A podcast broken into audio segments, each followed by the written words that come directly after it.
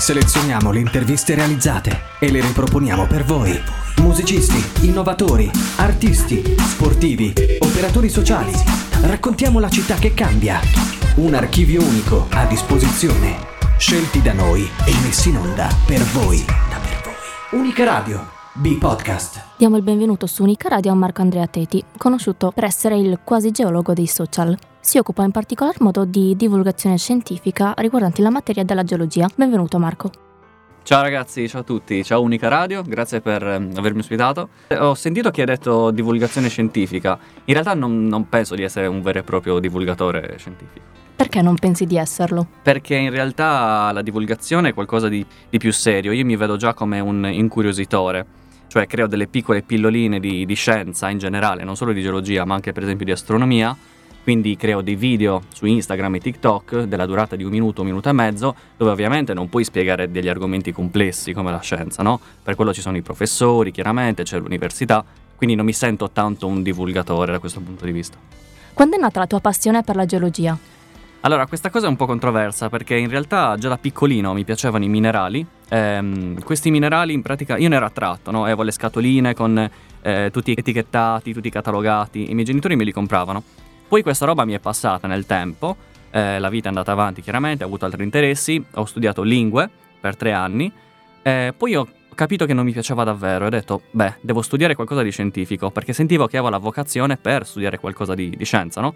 Quindi tra tutte le cose ho detto, cosa potrei studiare? Beh, però in effetti i vulcani, i terremoti, è roba figa questa. E quindi ho detto, dai, studio geologia. E quindi piano piano, studiandola, perché alla fine non conoscevo gli argomenti, studiandola me ne sono anche appassionato.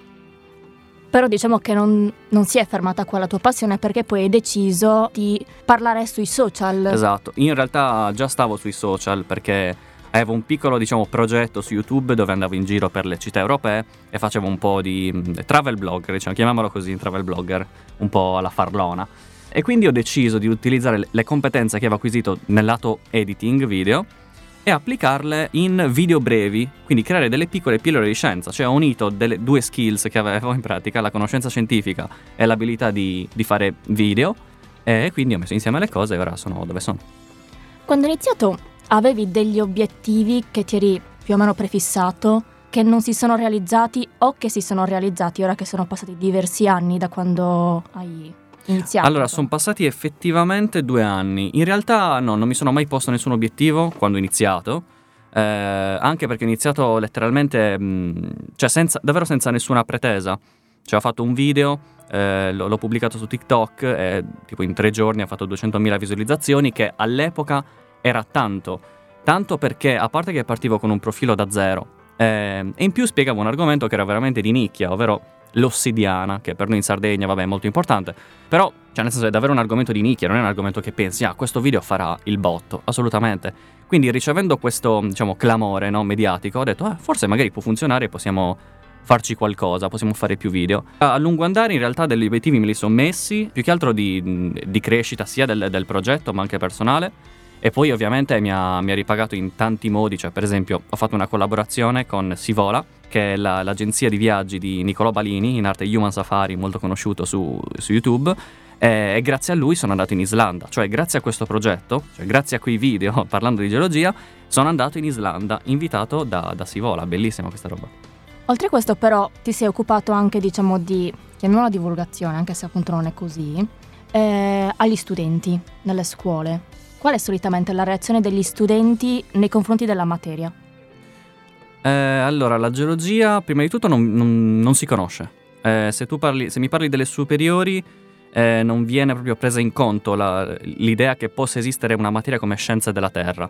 Magari scienze naturali sì, perché la legano un po' alla biologia, agli animali, alle piante, questa roba qua. Però davvero studiare le rocce, studiare il, il terreno, chiamiamolo così, proprio volgarmente, non viene, non viene presa in considerazione. Quando viene presa in considerazione, invece, viene vista come una materia vecchia, quando in realtà non è per niente così. Credo che questo, eh, questa nomea della geologia sia data molto dal fatto che non viene fatta una buona divulgazione eh, de- de- della disciplina in sé, cioè non, non viene fatta una bella pubblicità.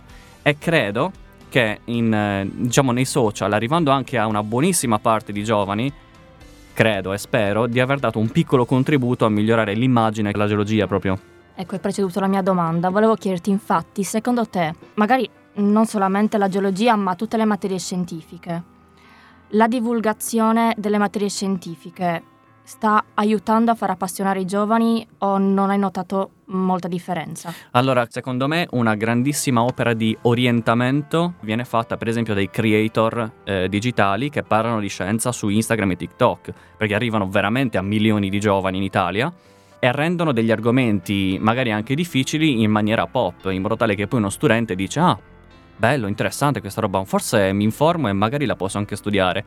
Invece io vedo, diciamo che non c'è quel, um, que- quel giusto riscontro, no? Eh, per esempio in geologia la media degli studenti ogni anno è quindici venti studenti, esagerando. E non perché non sia una buona disciplina, perché è molto interessante, ma perché mh, non viene fatto capire quanto può essere interessante. E questo è il problema. E io davvero credo che i creator online, cioè, siano delle persone che è vero che creano dei video un pochettino ironici, un po' satirici, però alla fine si parla di scienza, arrivi ai giovani e riesci magari a conquistarli e portarli all'università. Hai detto che però non ti occupi solamente eh, di geologia. Quali sono le altre materie che ti appassionano e delle quali parli sui social? Um, allora, principalmente la, la, sec- la seconda disciplina che, che tratto è l'astronomia, pur, devo dire, non avendola studiata all'università. Eh, mi informo molto, leggo molti paper scientifici, diciamo che prendo i paper scientifici, quelli che sono appunto in inglese, bibliotesti letteralmente dettagliati con tutti i dati, e dico come posso convertirlo in un contenuto interessante e crearci quindi un video. Quindi faccio, faccio questo lavoro e quindi questo mi porta a leggere tantissima roba di astronomia. Unendo queste due discipline, cioè la geologia e l'astronomia, si crea la planetologia, che è una disciplina che appunto parla di pianeti, comete, asteroidi, la loro composizione, molto interessante. Un tempo trattavo anche qualche argomento di fisica, però principalmente questi. Non mi piace neanche essere in realtà un tuttologo, perché non possiamo avere competenze in ogni settore, no? Cioè dire...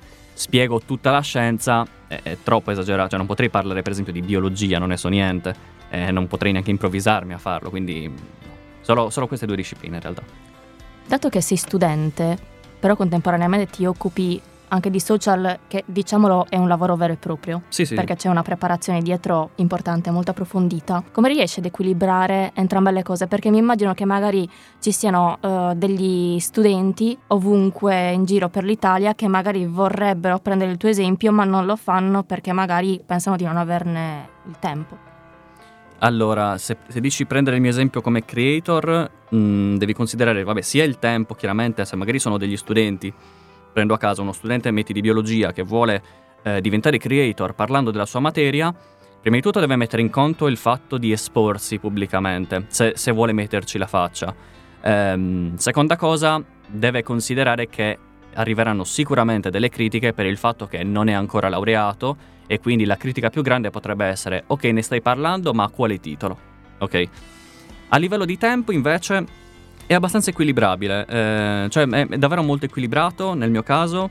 Allora ti dico una cosa, molti del, dei video che io ho creato li ho creati proprio studiando quell'esame, quindi che ne so, faccio uscire il video ehm, di quando si è formata la Terra perché al tempo stavo studiando la formazione della Terra, dovevo dare l'esame su quello. Mentre io stavo studiando quella roba ho pensato, ma questo potrebbe essere davvero un, un video figo, un bel contenuto, e quindi ho detto dai, uniamo le, le due cose. Cioè spesso mi è capitato davvero di studiare facendo video. Però tu comunque non fai solamente video da un minuto e mezzo, hai deciso di... tu hai un canale YouTube innanzitutto. Sì, sì, sì. Quindi i tuoi video in realtà sono molto più ampi. Qual è la differenza nella realizzazione di un video, anche se è palese comunque la differenza, però effettivamente poi nel concreto qual è la differenza tra un video da un minuto, un minuto e mezzo e un video da otto dieci minuti? Allora, i video, chiamiamoli brevi, i video brevi, quindi entro il minuto e mezzo, devono essere bombardati di informazioni interessanti, cioè devono essere veramente un cocktail di, eh, di nozioni che possano interessare allo spettatore e che li possano soprattutto tenere incollati allo schermo. So che questa è una visione molto brutta, un po' capitalistica, no, dei video, ehm, però è, è la realtà, perché eh, chiaramente i creator sono piegati alla, alla logica del, dell'algoritmo. E l'algoritmo ti premia quanto più è alto il tempo di visualizzazione di un video. Quindi da questo punto di vista purtroppo siamo, siamo piegati a queste, queste dinamiche qua. I video invece lunghi, quelli un pochettino appunto otto dieci minuti, Sono molto più rilassanti, chiaramente, perché puoi prenderti il tempo di spiegare le cose. Eh, sono sicuramente molto più impegnativi a livello di creazione script, perché ovviamente bisogna, bisogna prepararsi uno script, altrimenti vai a braccio e puoi commettere errori e quant'altro. Ma soprattutto, appunto, sono molto più esplicativi, cioè ti danno la, ti danno la possibilità di riuscire a spiegare quell'argomento che in un minuto e mezzo non puoi sviscerare in ogni suo dettaglio, magari in otto dieci minuti sì. Quindi questa è la, la differenza principale. E ho notato anche che eh, i commenti delle persone sono molto più dettagliati, sono molto più argomentati, sono molto argomentativi nei video lunghi, quindi mh, le persone più ascoltano e si prendono il tempo di riflettere e commentare. È come per esempio leggere un articolo da due minuti eh, su internet, oppure leggersi tutta la pagina di giornale con calma. Non lo so, la, la vedo un po' così.